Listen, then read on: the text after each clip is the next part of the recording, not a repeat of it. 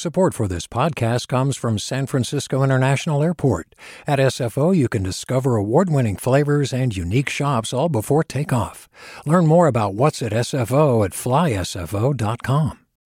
Hey, it's Avery Trufelman, host of Articles of Interest. And I've got to say, I've been a fan of KQED ever since I was a little kid and I would come out to San Francisco to visit my grandma. It was just what we'd always turn on every time we got in the car, every time we were making dinner and turning on the radio. It was always KQED. And then over the years, I've become a massive fan of KQED podcasts because this is local reporting at its best. These are answers to questions you've always wanted to know, interviews with exciting, unusual voices, necessary journalism, all told with love and care and artistry. And did you know that a majority of KQED's funding actually comes from members? It's just people like you and me supporting the programs they love while also getting access to cool events, behind the scenes footage, and so much more. If you want to sign up and be a part of this amazing community, visit donate.kqed.org slash podcasts to become a member today. That's podcasts with an S. Thank you for listening and thank you for your support. From KQED. Good morning. This is the California Report. I'm Kate Wolf in San Francisco. Authorities say it appears the Orange County shooter acted alone, and this was an isolated incident. KPCC's Robert Garrova has more. The shooter's been identified as 68 year old David Cho of Las Vegas, a Chinese American citizen who drove to the Geneva Presbyterian on Sunday and made his way to a hall where several dozen people, members of a Taiwanese congregation, were attending a luncheon. Orange County Sheriff Don Barnes says Cho chained the doors and tried to jam the locks with glue, and he hid two bags, one with Molotov cocktails and one with extra ammunition. Barnes says after Cho opened fire, a local doctor, 52 year old Dr. John Chang, charged him and was fatally shot. Without the actions of Dr. Chang, it is no doubt that there would be numerous additional victims in this crime. Five other people, ranging in age from 66 to 92, were wounded in the shooting. Barnes says this was a politically motivated hate incident, and Cho, who's Chinese American, was apparently motivated by hatred of Taiwanese people. The FBI has opened a federal hate crime investigation into the attack. We get that part of the story from KPCC's Josie Huang. Law enforcement officials said suspected gunman David Cho left behind evidence of hating Taiwanese people, including notes in his car. All the victims were of Taiwanese descent, shot while congregating at a Presbyterian church in Laguna Woods. Cho reportedly lived in Taiwan when he was young and indicated that he was not treated well there, according to the Orange County Sheriff. The targeting of a Presbyterian church was quickly noted by scholars who follow relations between China and Taiwan, which the mainland considers a breakaway province. Lev Nachman of the Harvard Fairbanks Center for China Studies Studies says the Presbyterian Church is known for supporting the pro independence movement in Taiwan. When Taiwanese began to flee to the United States, established Taiwanese uh, Presbyterian churches that became these community centers for the independence cause in the United States. Scholars warned, though, against extrapolating a political narrative from a single tragedy.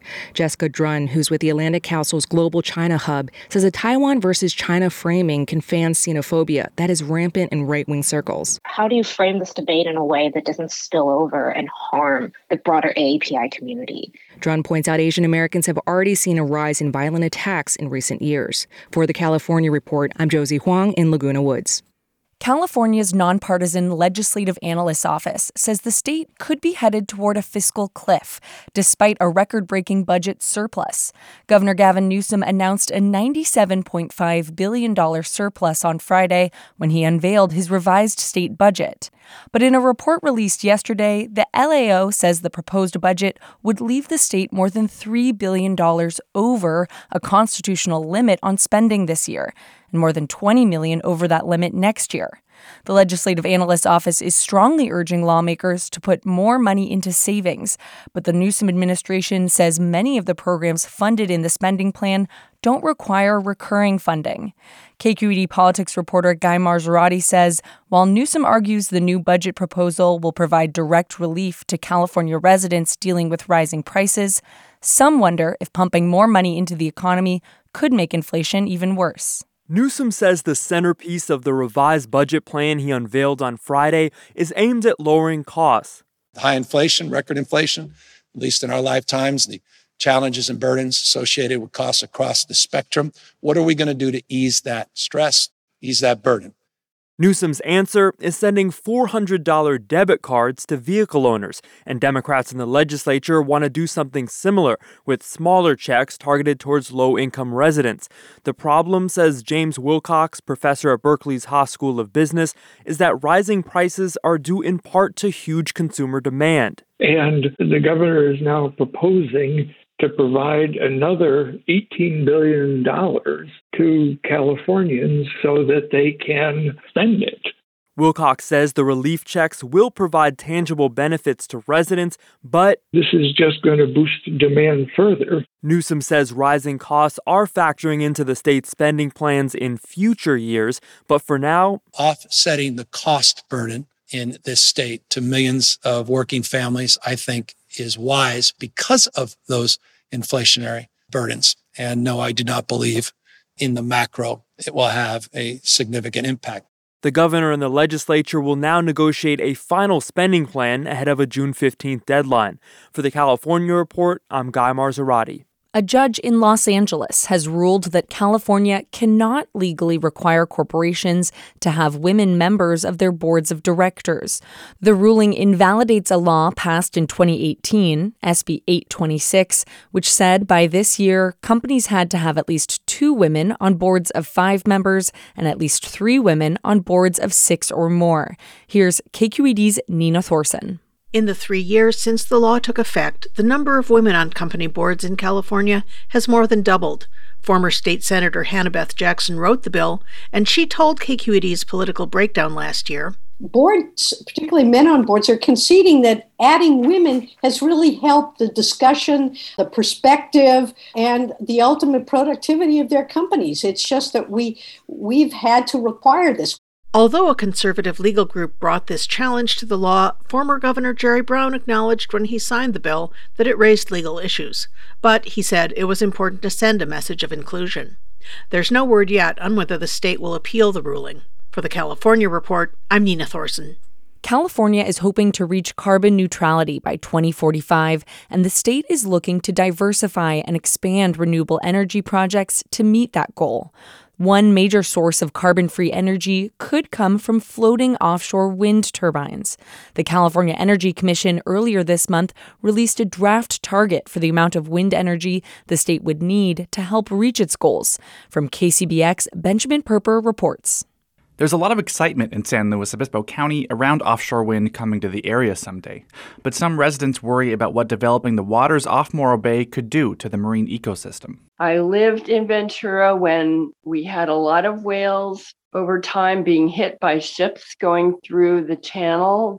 And I wonder how their migratory and their feeding patterns are going to be assessed. That's Leslie Purcell, a local environmentalist speaking during the Bureau of Ocean Energy Management's public comment on a site survey assessment of the wind energy area. This is a real consideration in terms of siting. And whales aren't the only concern, there's also fish. Alan Allward with the Morro Bay Commercial Fishermen's Organization called for a more thorough assessment of whether fish landings and his livelihood could take a hit. If you can't catch fish or can't catch anywhere near as much fish during the site survey, then you have impacts beginning at the site survey, and that will move along on down the road. Kristen Hislop with the Environmental Defense Center said that given how new this technology is to the West Coast, it's still unclear exactly how offshore wind turbines could change the ocean itself. Renewable energy um, is important for us to achieve our climate goals, but we need to move forward with careful consideration of how this industrialization of our coast and ocean will impact the environment and adjacent communities. The Morro Bay wind energy area could eventually generate a huge amount of energy for California,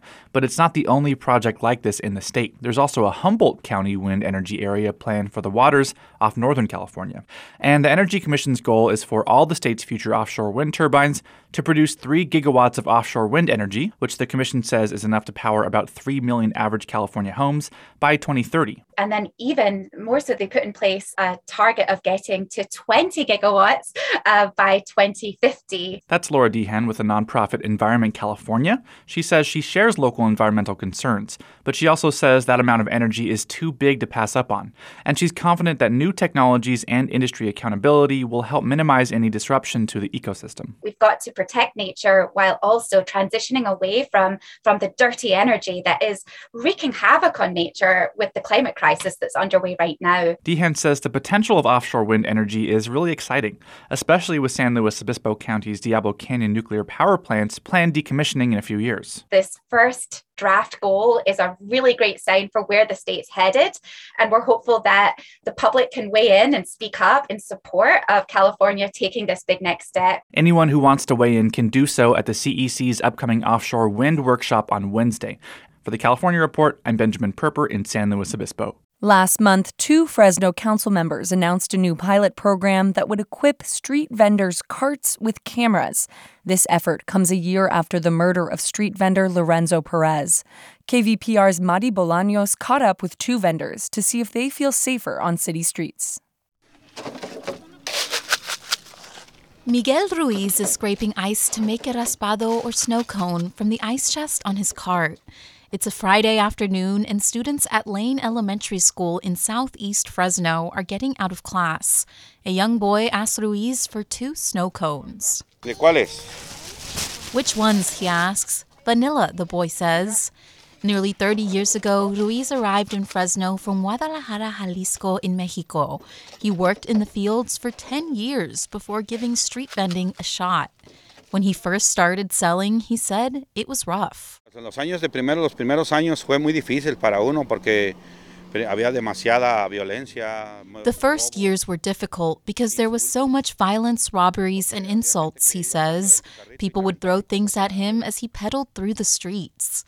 He says the harassment lightened up for him over the years, but street vendors in Fresno have remained especially vulnerable. What he never expected was to hear another street vendor, Lorenzo Perez, murdered in the same neighborhood he works in. Ruiz says he never takes a day off, but after hearing the news, he took an entire week to process his coworker's death. Sí, puede haber sido yo. It could have been him, he says.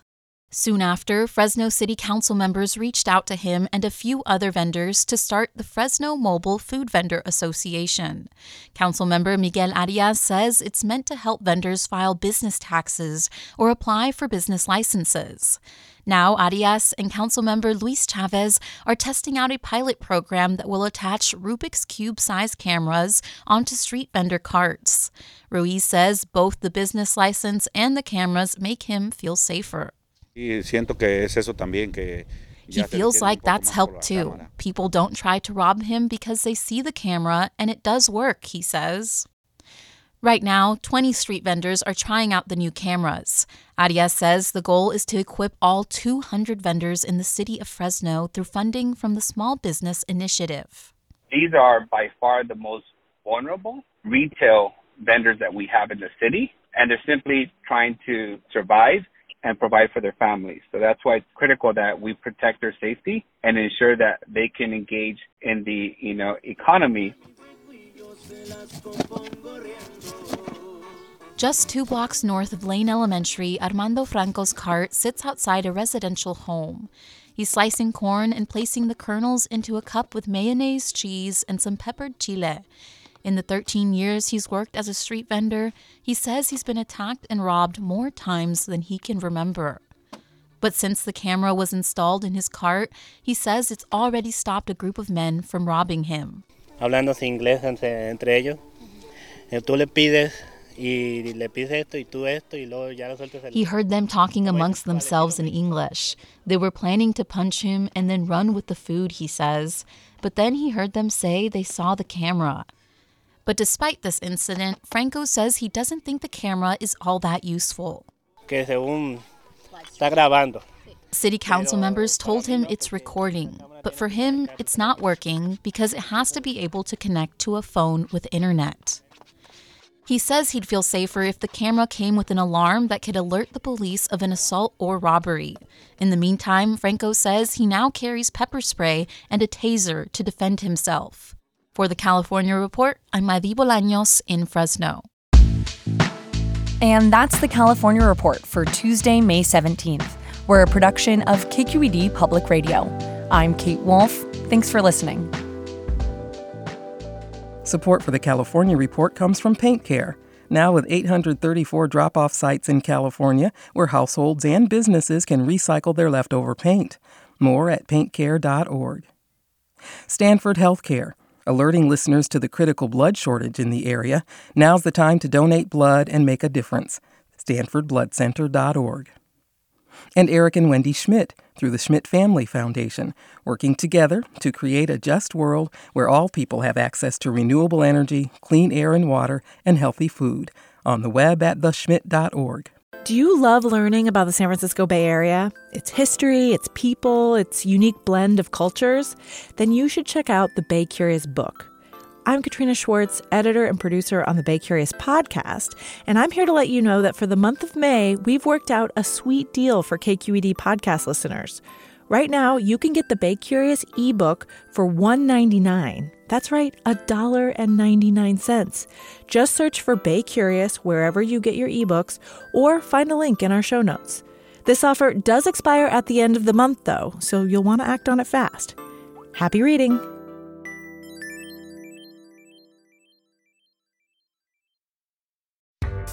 Hi there, I'm Rund Abdelfatah from Throughline. If you're listening to this podcast, you know that KQED produces exceptional storytelling that keeps you informed, inspired, and entertained. Their podcasts cover issues from your neighborhood to the entire country and everything in between. Support this work today. You can help us continue to bring quality podcasts to your ears. Just head to donate.kqed.org slash podcast.